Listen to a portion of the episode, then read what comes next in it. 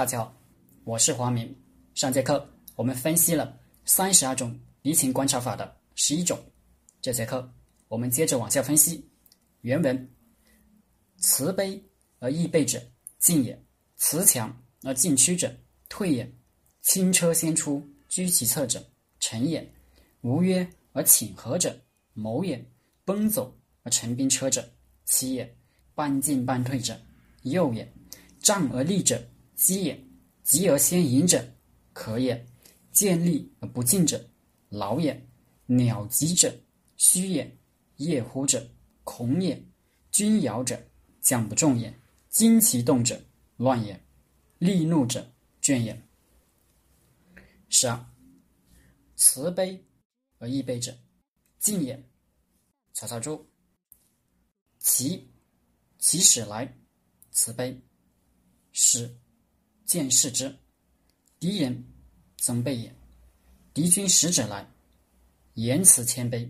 我们派斥候去侦察，发现他正加紧备战，这时敌人在麻痹我们，让我们骄傲，给我们放松。他准备进攻了。杜牧讲了一个战例，就是我们之前学过的赵奢就烟雨之战。赵奢去邯郸只30里，就扎营不进了。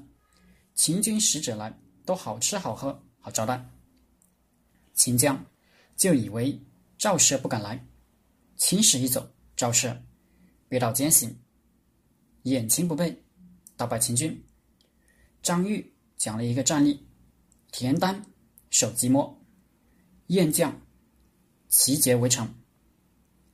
田单把自己的妻妾都编进队伍里守城，自己也亲自上阵，都安排好了，派女子登上城墙求降。齐杰大喜，田单又收民金1,000亿，让城中富豪拿去献给齐杰，说城要降了，希望您的士兵不要抢掠和伤害我的妻妾。燕军就更加松懈了。这时田单率军出击，打破燕军。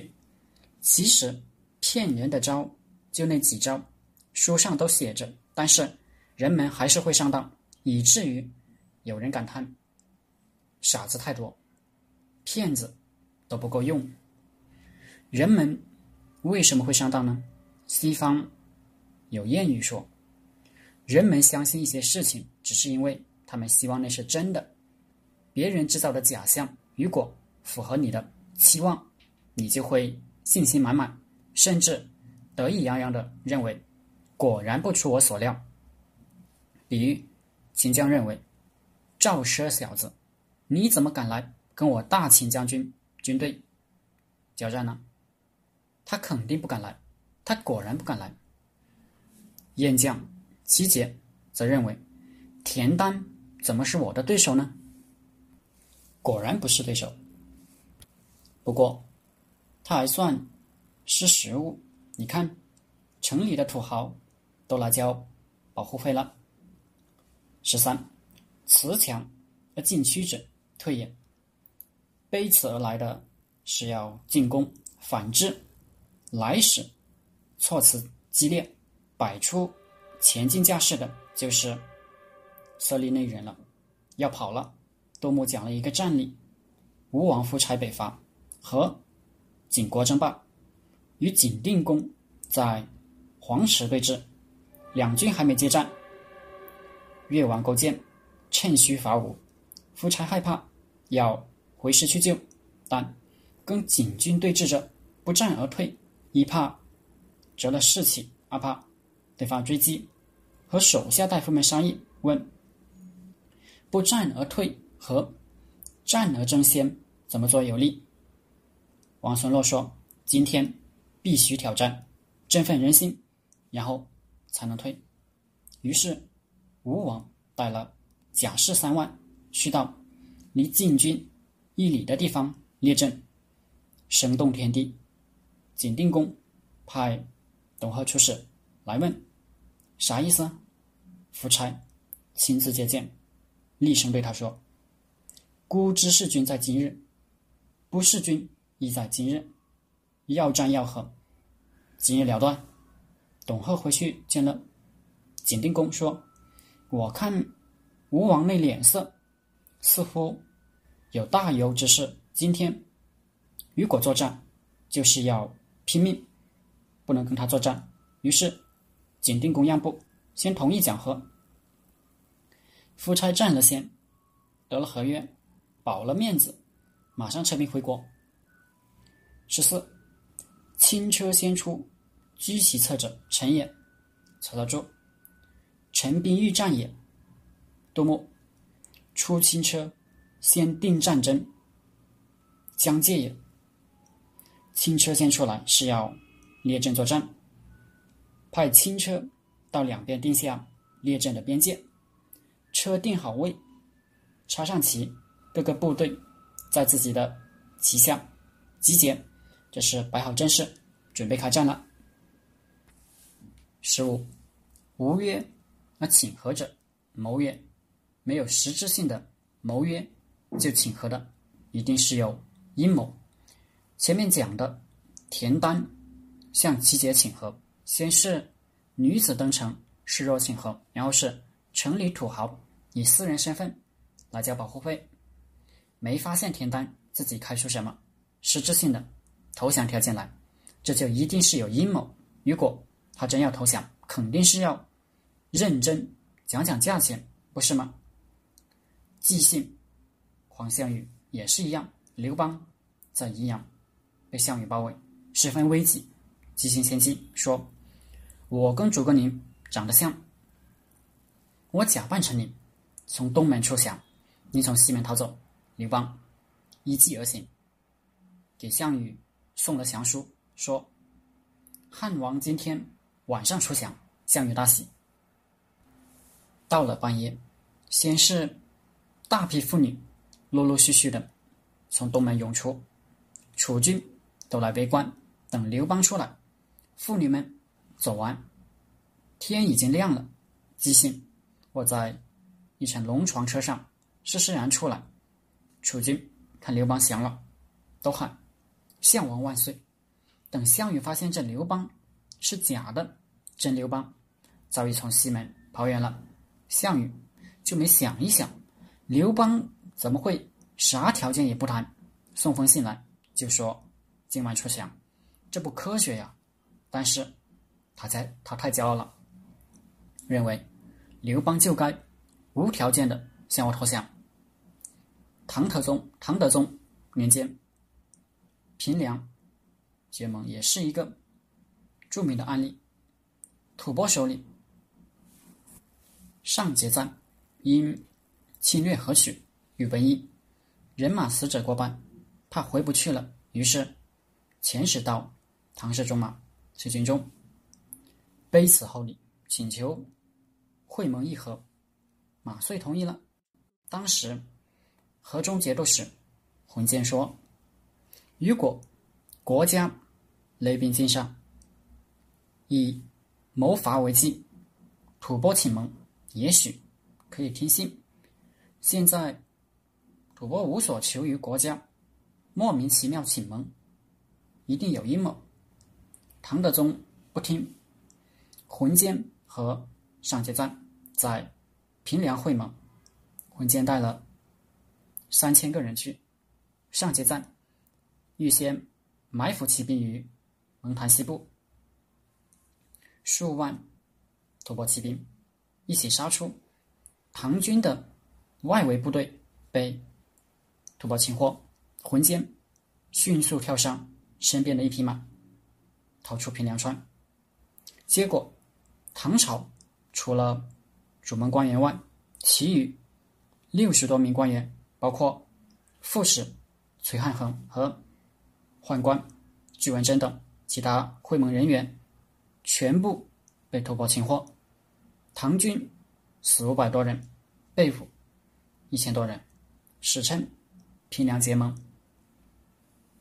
陈浩注解说：“两国之师，或侵或伐，如果双方都没有屈弱，无缘无故的来请和，那要么是敌人国内有尤为之事，欲为苟且沾安之计，要么是知道我有可图之事，欲使我不已，先求和，然后突袭害我。张玉注解说：无故请和，必有奸谋。汉高祖刘邦欲击秦军，先派李基、持重宝去见秦将贾诩请和。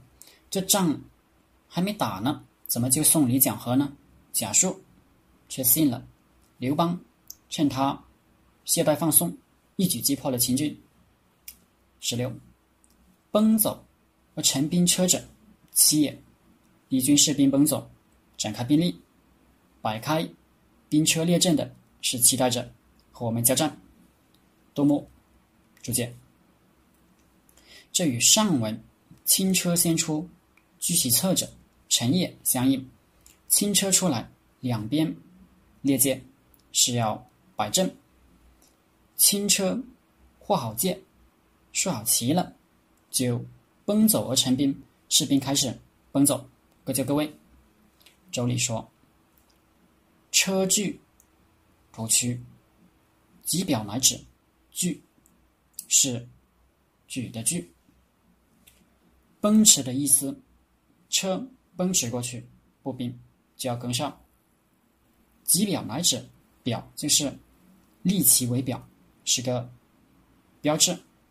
车先开过去，插上旗，步兵赶紧跟上，跑到自己的旗下就位。对七的解释也可以说，七的对象是自己的士兵。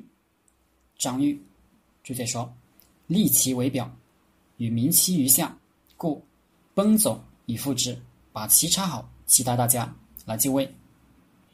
17，半进半退者，右也。半进半退就是进退不一，有的在进，有的在退，有时在进，有时在退。队形杂乱不整，那就是要引诱我们前进，他进怕我们跑了，退又怕我们不追，所以半退半进。18，仗而立者，鸡也。斥候去观察侦察，于远远的看见敌军都以仗毛鸡而立的，证明他们饥饿疲惫，军粮没了。19，急而先饮者，可也。如果看见敌军出来打水的人打了水，自己先喝一通的，证明敌军营中没水了，都渴得不行了。20，见利而不进者，劳也。敌军来见我，有利可图而不能进取的，证明他们士卒疲劳，没有战斗力了。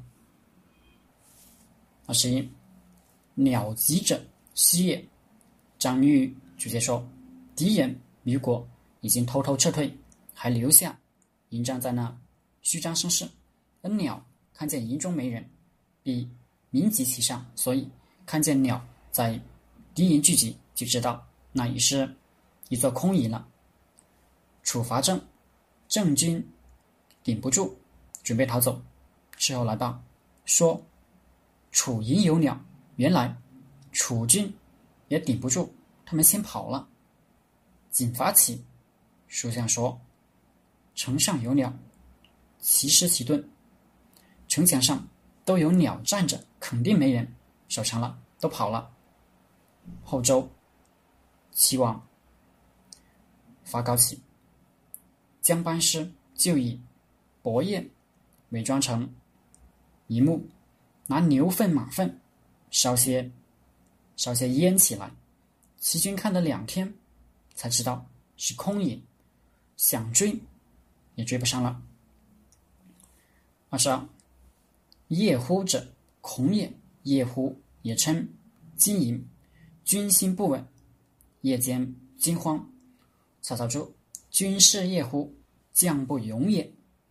士兵夜间惊交换，肯定是大将自己不勇敢，压不住，军队没有主心骨，草木皆惊。张玉主解说：三军以将为主，将无胆勇，不能安众，故士卒恐惧而夜呼。若警军中夜，有生是也。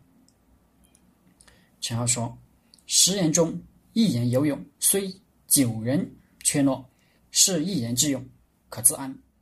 今军士夜呼，盖是将无勇。有一个人勇敢，就能让九个人镇定，都镇不住，证明是将领无勇。军营不仅是惊叫，慌乱间晚上看不清，甚至会互相攻打，自相残杀，以为对方是敌人。所以前面关于扎营的规矩，相距多远，何处举火，讲得很详细。如果敌军来袭或有经营之事，各营出营在自己的位置列队，都不许动，火堆全部点燃，亮于白昼，则敌我自分。再有弓箭手在高处射箭，则射杀欲擒之敌。周亚夫平七国之乱也遇到经营之事，乱到互相攻咬，甚至闹到他的中军帐下。他的办法是高卧不起，睡觉，大家就自然平息了。23. 军扰者，将不中也。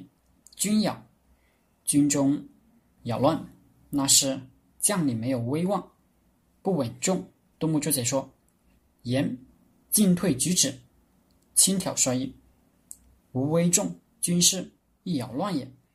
三国时张辽屯长社，夜军中忽乱，一军进扰。张辽说：一定有敌军奸细作乱，大家不要动。于是令军士安坐。张辽在中正肃立，过了一会，军营中就安静了。24. 旌旗动者，乱也。张玉注：旌旗所以其重也，而动摇无定，是不杂成。旌旗是用来指挥的，如果旌旗乱动，那就证明已经没有指挥系统了，不乱了。齐鲁长勺之战，齐军败退，鲁庄公要追，曹刿说：等等，登上车，眼望观察，说可以追了。鲁庄公问：你看啥呢？曹刿说：我看他旌旗乱不乱。如果旌旗没乱，证明有人指挥，不一定是真败，可能有埋伏。旌旗乱了，证明各自奔逃，没有指挥，所以可以追了。鲁军追击，果然又得胜。25. 戾怒者，倦也。贾令注：人困则多怒，军吏无故发怒，表明敌人已经厌倦了。张玉注：政令不一，则人情倦，故戾多怒也。或统帅无方，政令不一；或赏罚不均，人人怨愤，军吏就拿下面人出气，无故发怒。这样的队伍军心一失，很多人都反而会希望自己这一方失败，借以报复主帅。典型的战例是荆楚争霸、必城之战。开始双方都并无战心，准备讲和。景军主帅荀林一心和楚定盟，也不太积极备战。荀林副手下将领魏齐、赵瞻曾向荀林副要求公主大夫和卿之职，没有得到。瑕思愿欲拜荀林父之功，先后向荀林父请命，出使赴楚营挑战。荀林父不许，又请命复楚营，结盟。许令夫、许让这两家伙到了楚营后，都不起盟，而是向楚王挑战。二人走后，景将西克说：“二汉王矣，不被必败。”两个心怀怨愤的人，两个家伙去了，不会干什么好事的。不积极备战，必然失败。荀林夫却不重视。